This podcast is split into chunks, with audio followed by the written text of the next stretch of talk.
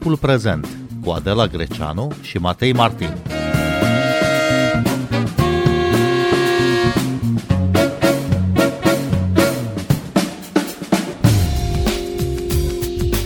Cu tremurele recente, în urma cărora au murit peste cinci mii de oameni în Turcia și Siria, redeschid discuția despre ce facem în cazul unui cutremur major în București, care sunt soluțiile pentru consolidarea numeroaselor clădiri vulnerabile și reducerea riscului seismic, ce facem ca să supraviețuim unui seism puternic.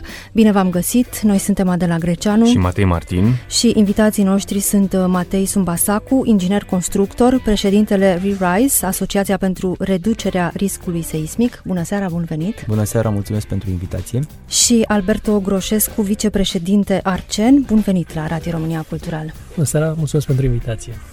Am văzut uh, imagini cu clădirile care s-au prăbușit la cutremurele care au lovit Turcia și Siria, cutremure majore, urmate de numeroase replici. Ce fel de clădiri au rămas de fapt în picioare după două seisme atât de puternice, unul cu magnitudinea de șapte virgulă opt, celălalt cu magnitudinea de șapte virgulă cinci grade? Matei Sumbasacu. În primul rând, un asemenea, o asemenea serie de cutremure aproape, aproape apocaliptice, ele împreună formează un eveniment total ieșit din comun. Așadar, în mod evident, au existat foarte multe pagube. Încă este devreme să vorbim despre tipologii structurale care au supraviețuit mai bine sau care, care n-au făcut față foarte bine cutremurului. Chiar în aceste momente există ingineri acolo pe teren care se uită la clădirile care au picat și în special la cele care nu au picat cum trebuie, pentru că inginerii structuriști proiectează clădirile și să pice într-un anumit fel la cutremur. Și de fiecare dată când ele nu pică așa cum trebuie, trebuie să ne schimbăm uh, povestea despre cutremure și trebuie să ne actualizăm codurile de proiectare. Uh, concluziile astea probabil le vom avea mai târziu, uh, însă, într-adevăr, putem observa niște, niște tipologii de colaps încă din, de la primele imagini. Ce înseamnă că o clădire nu a picat cum trebuie? Cum ar trebui să pice la un cutremur? Uh, o clădire este proiectată să uh, pice maximizând șansele de supraviețuire. În primul rând, colapsul nu trebuie să fie unul brusc, cedarea clădirii nu trebuie să aibă loc dintr-o dată. Această cedare dintr-o dată, în termeni tehnici, se, se transpune într-o cedare prin forfecare.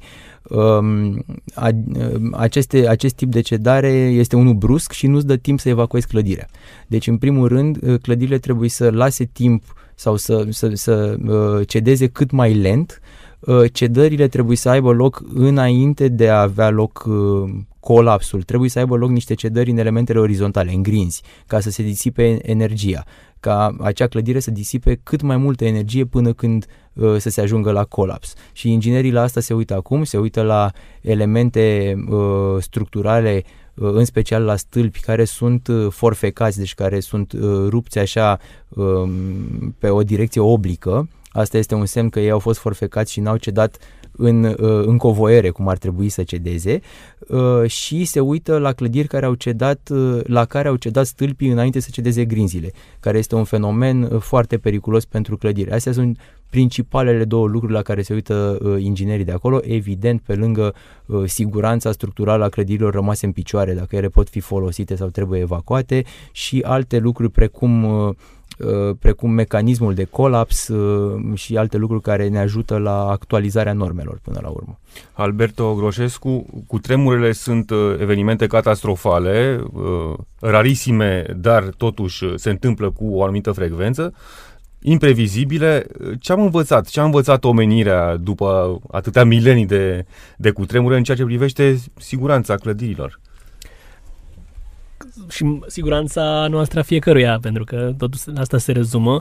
Cred că diferențele și învățăturile diferă de la o cultură la alta în ceea ce ne privește pe noi, pentru că am, cumva am interacționat foarte mult în ultimii ani cu, cu pregătirea pentru cutremure în, în România. Avem totuși, comparativ cu Japonia, avem un... un minus foarte mare, și anume faptul că la noi cutremurele vin destul de, de rar. Pregătirea care există în Japonia și la care cu toții ne, ne, ne raportăm în astfel de momente când, când vine vorba de modul în care viața ne este pusă în pericol, e cumva uh, temeinică, dar se bazează foarte mult și pe această frecvență. În timp ce noi vorbim de, de ultimul cutremur uh, care a avut loc în urmă cu patruzeci și șase de ani. Uh, Cred că destul de puține, dacă ar fi să ne raportăm, nu neapărat la milenii, să ne raportăm la ultimii o sută de ani, la cutremur din nouăsprezece patruzeci, la cutremur din nouăsprezece șaptezeci și șapte, cred că am învățat destul de puține lucruri și uh, cred că suntem cu toții conștienți de aceste semnale. Fie că e vorba de un cutremur de cinci grade în Vrancea, fie că e vorba de un cutremur catastrofal, cum este acesta, în proximitatea României, ne, ne reactivăm, ne punem poate niște întrebări, dar după câteva zile, după o săptămână, două, mergem mai departe.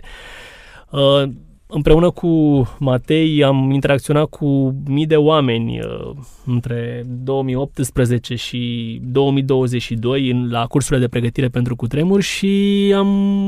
Am, am putut să luăm cumva pulsul, să înțelegem cât de pregătiți sunt oamenii.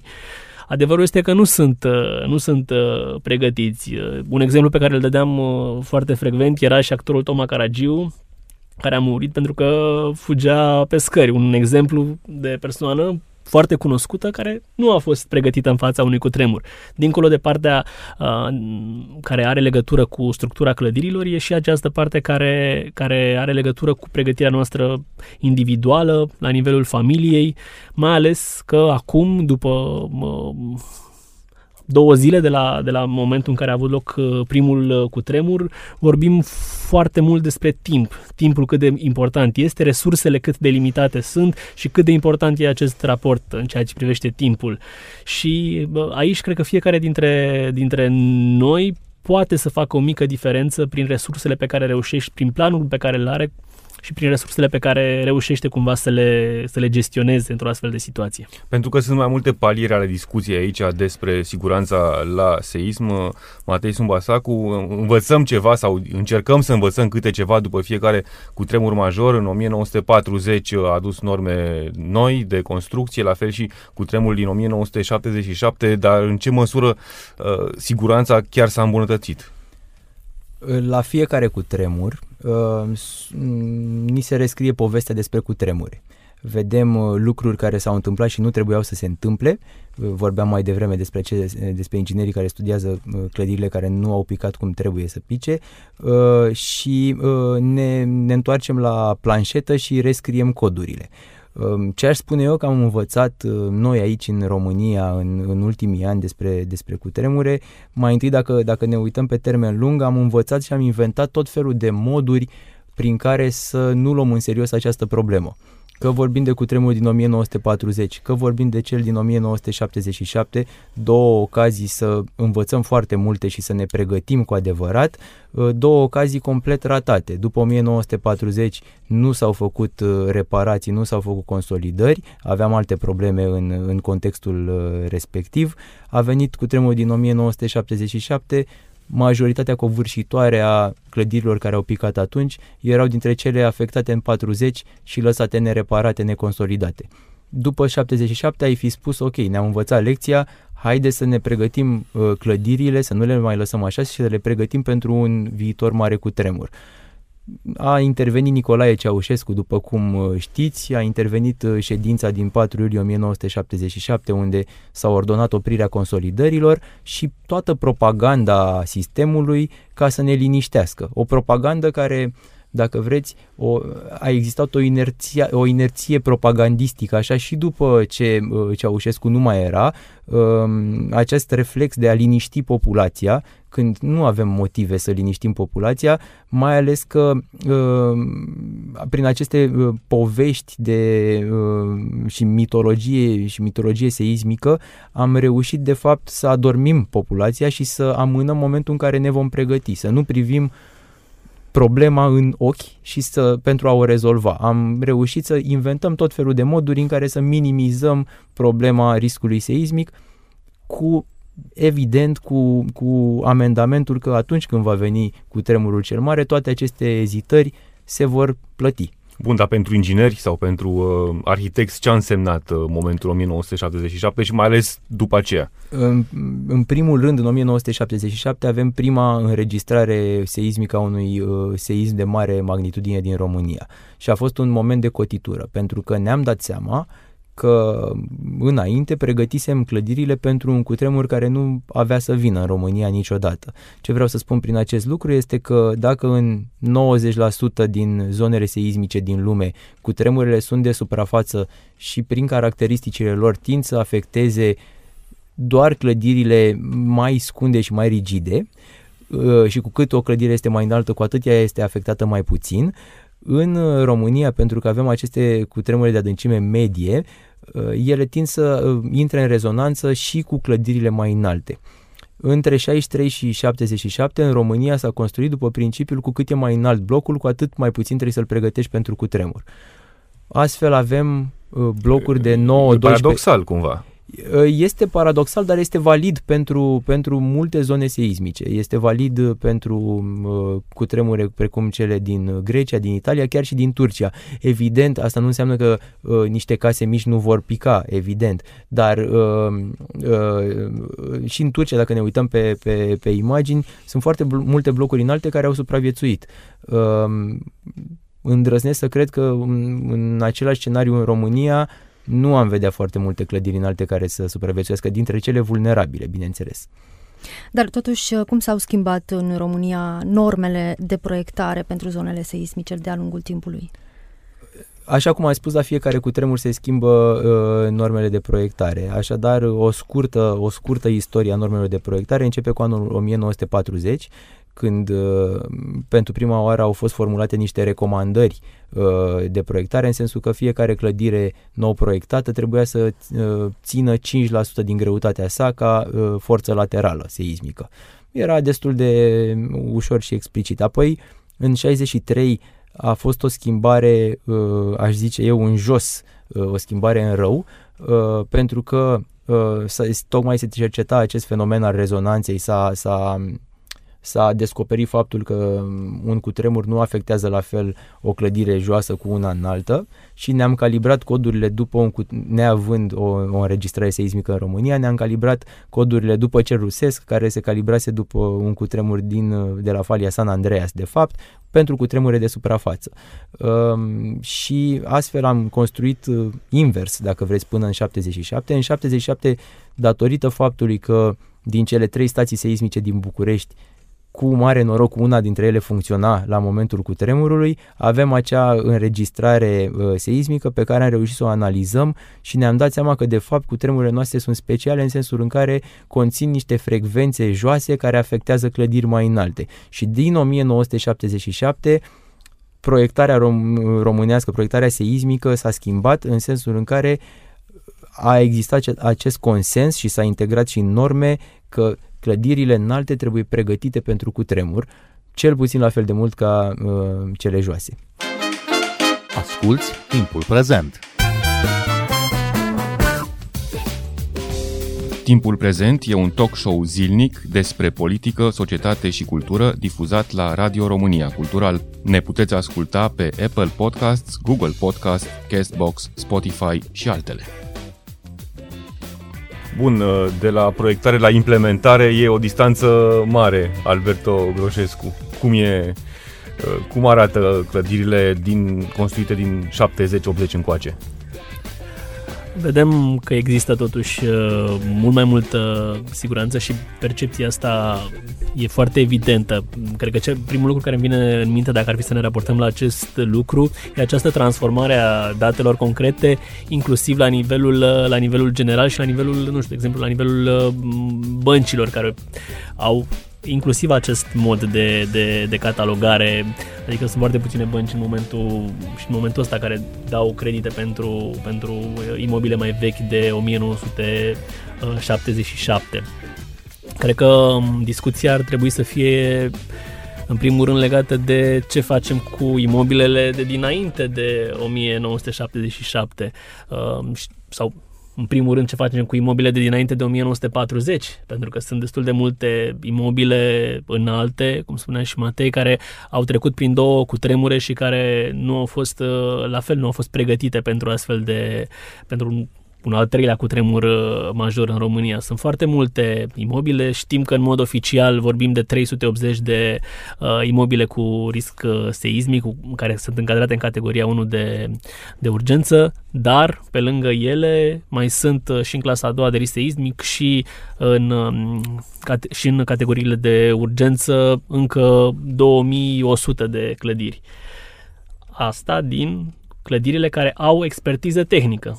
Sunt tocmai, alte în ce măsură mii, au zeci, fost... zeci de mii de clădiri despre care nu știm nimic, sau mii de clădiri construite înainte de, ridicate înainte de o mie nouă sute șaptezeci și șapte despre care nu știm nimic. Deci nu știm cu adevărat cum stăm în București, câte clădiri sunt cu adevărat în cel mai mare risc seismic. Exact, nu, nu există și probabil că o să dureze mult până să avem o imagine completă a situației. Bun, orașul București este probabil capitala europeană cea mai expusă riscului seismic și foarte multe locuințe în București, nu îndrăznesc să avansez o cifră, sunt aceste blocuri socialiste, cum se numesc ele, cât de sigure sunt, și vorbesc de cele construite după șaptezeci și șapte.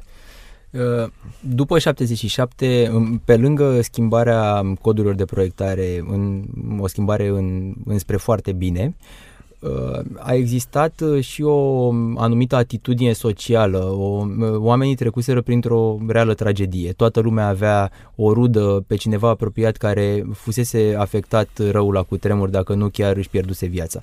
Și singura paralelă pe care o pot găsi în istoria noastră recentă este incendiul de la Colectiv, care m-a, m-a prins, ca să zic așa, ca inginer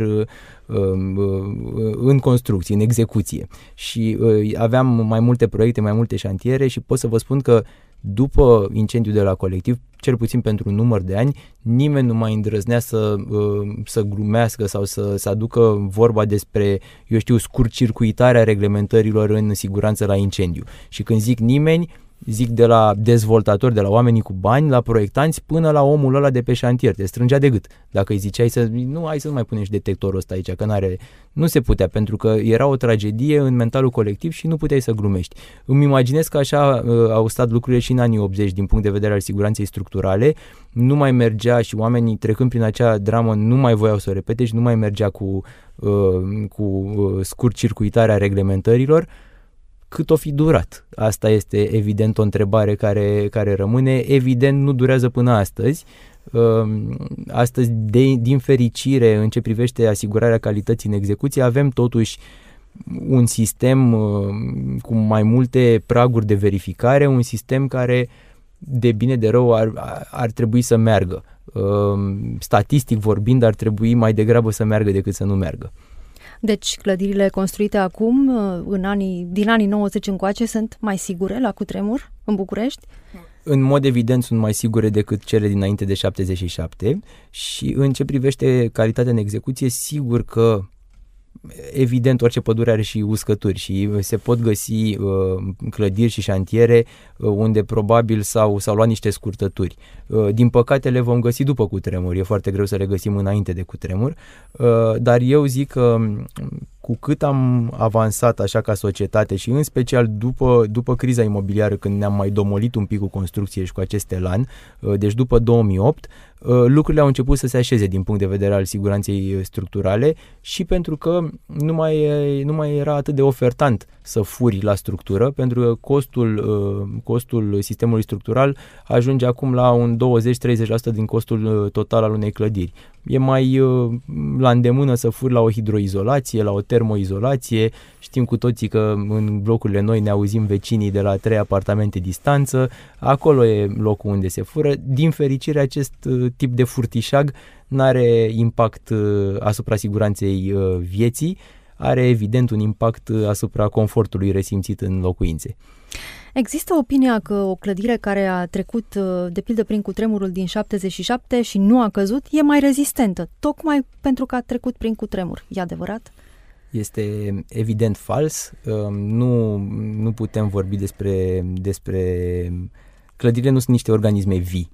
Nu, nu se aplică ce nu le omoară le face mai puternice, ce nu le omoară le aduce mai aproape de moarte, ca să spun așa, și în cazul clădirilor este o mare, o mare confuzie. Din păcate, da, și eu sunt, și eu sunt destul de surprins că e, este răspândit acest mit. Împreună cu Alberto am fost în comunități, am vorbit cu, cu oamenii timp de patru ani de zile și nu de puține ori primeam această reacție de la oameni: e bine, dar blocurile alea de pe vremuri măcar au trecut prin șaptezeci și șapte și știu că pot rezista.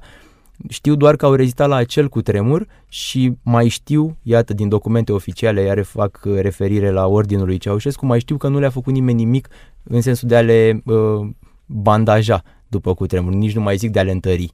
Și atunci ele așteaptă următorul cutremur, un film pe care l-am mai văzut, nu-i așa? În nouăsprezece șaptezeci și șapte, majoritatea clădirilor care au picat fuseseră uh, afectate în patruzeci și lăsate așa.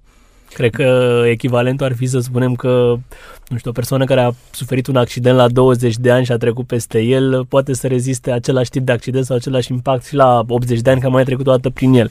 Și la fel și clădirile, într-o formă sau alta, cum zicea și Matei, sunt și niște organisme vii și în timp, la fel ca oamenii, îmbătrânesc și își pierd din calitatea proprietăților pe care le au. Bun, siguranța în caz de seism depinde de mai mulți factori. Printre acești factori este reacția autorităților și reacția oamenilor în timpul și imediat după cutremur. Cât de pregătite sunt autoritățile, Alberto Groșescu? Uh, noi am avut, împreună cu Matei, cred că am, uh, nu știu dacă voluntar sau involuntar, am încercat să explorăm inclusiv acest lucru. Și să dau un exemplu, am încercat să aflăm, cred că timp de trei ani de zile, care sunt punctele de întâlnire. Am încercat să analizăm planul de acoperire și analiza riscurilor, de analiză și acoperirea riscurilor la nivelul Bucureștiului și până la un anumit uh, moment erau menționate inclusiv ca puncte de, de, de adunare imobile cu risc seismic. Deci p- până înainte de, de, de colectiv, cred că unul dintre punctele în care urma să fie, urmau să fie cazați uh, sinistrații, persoanele care rămâneau fără adăpost, era blocul Patria, care este un imobil care are notoriu uh, pentru da, exact, problemele un, structurale. Un simbol, uh, un simbol. În același timp am, am început mai devreme discuția, am încercat să găsim punctele de adunare uh, în, în post, post cutremur. Am descoperit o hartă doar la sectorul doi, la celelalte sectoare sau la nivelul Bucureștiului nu am reușit să identificăm acest lucru. În ceea ce privește capacitatea de acoperire și de a sinistraților, lucrurile nu sunt foarte clare. De multe ori sunt puse... A fost un exemplu cu, cu Patria, dar și la varianta mai, variantele mai actualizate a acestor planuri, lucrurile nu sunt foarte clare. În anumite sectoare sunt niște estimări, alte sectoare doar menționează spațiul în sine. Lucrurile nu par a fi foarte clare. Cu toate că, cred că, și cred că a fost foarte util pentru, pentru autorități și noi ne-am propus prin proiectul Antiseismic District la un moment dat să încercăm inclusiv în mici comunități o, o simulare. Cred că e important în ceea ce privește autoritățile să facă mai des aceste exerciții la scară mare, cum au fost făcute ultima dată, cred că în anul două mii optsprezece, pe Arena Națională. Și cred că, cred că trebuie să existe acest, acest mix între, și între cetățeni și autorități în ceea ce privește pregătirea. Pentru că de foarte multe ori retorica pune foarte mult accentul doar pe responsabilitatea autorităților. Lucru care nu cred că e... Nu, dacă e să ne raportăm, că tot vorbeam mai devreme de Japonia, nu cred că lucrurile sunt gândite în felul ăsta. Și tocmai de aceea la Arcen ați încercat să conștientizați și populația în mai largă cu privire la riscurile seismice și la ce au de făcut în caz de, de cutremur. Care ar fi aici liniile?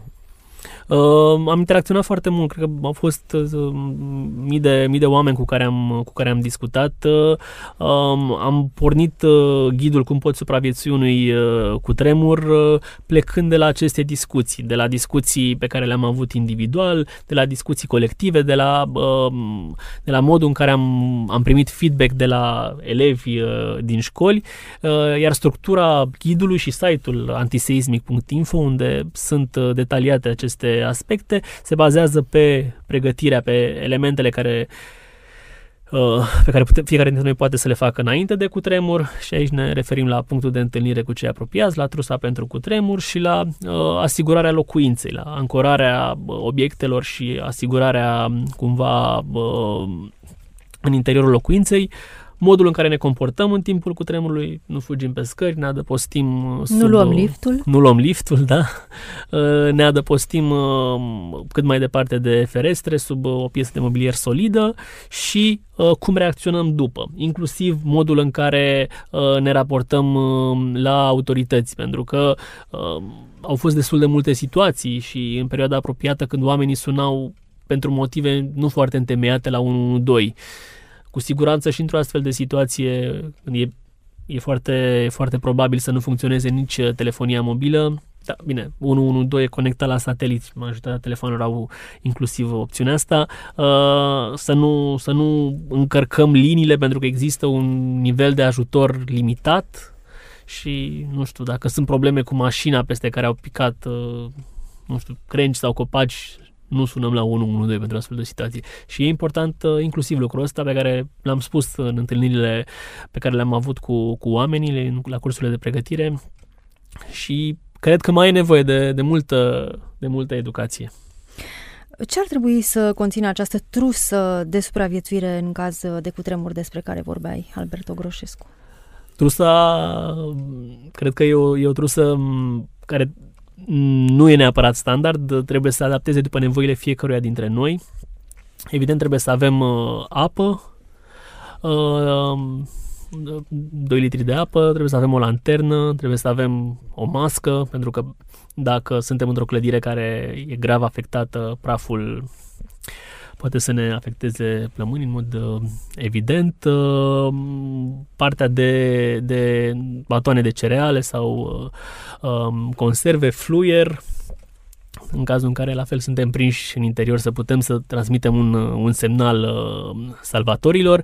Iar uh, dincolo de... de de, vorbeam și cu Matei puțin mai devreme lucrul ăsta, dincolo de trusa de supraviețuire, e important să avem și un stoc de apă și de alimente în casă, pentru că acasă, în locuința proprie, ne petrecem cea mai mare parte din, din timp, din timpul unei zile, și e important să existe și acest lucru, să fie cât mai aproape de...